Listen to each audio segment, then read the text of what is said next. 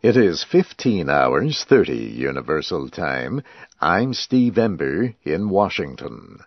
President Obama announced Sunday night that a small team of American troops killed Osama bin Laden in the Pakistani town of Abbottabad. The president said the Al-Qaeda leader died in a gun battle and that justice has been done.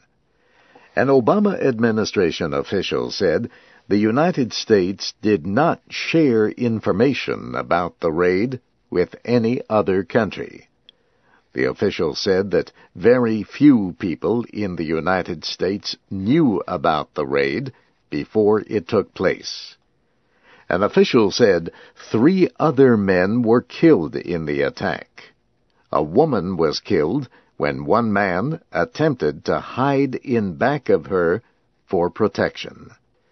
News reports say the body of Osama bin Laden was buried at sea.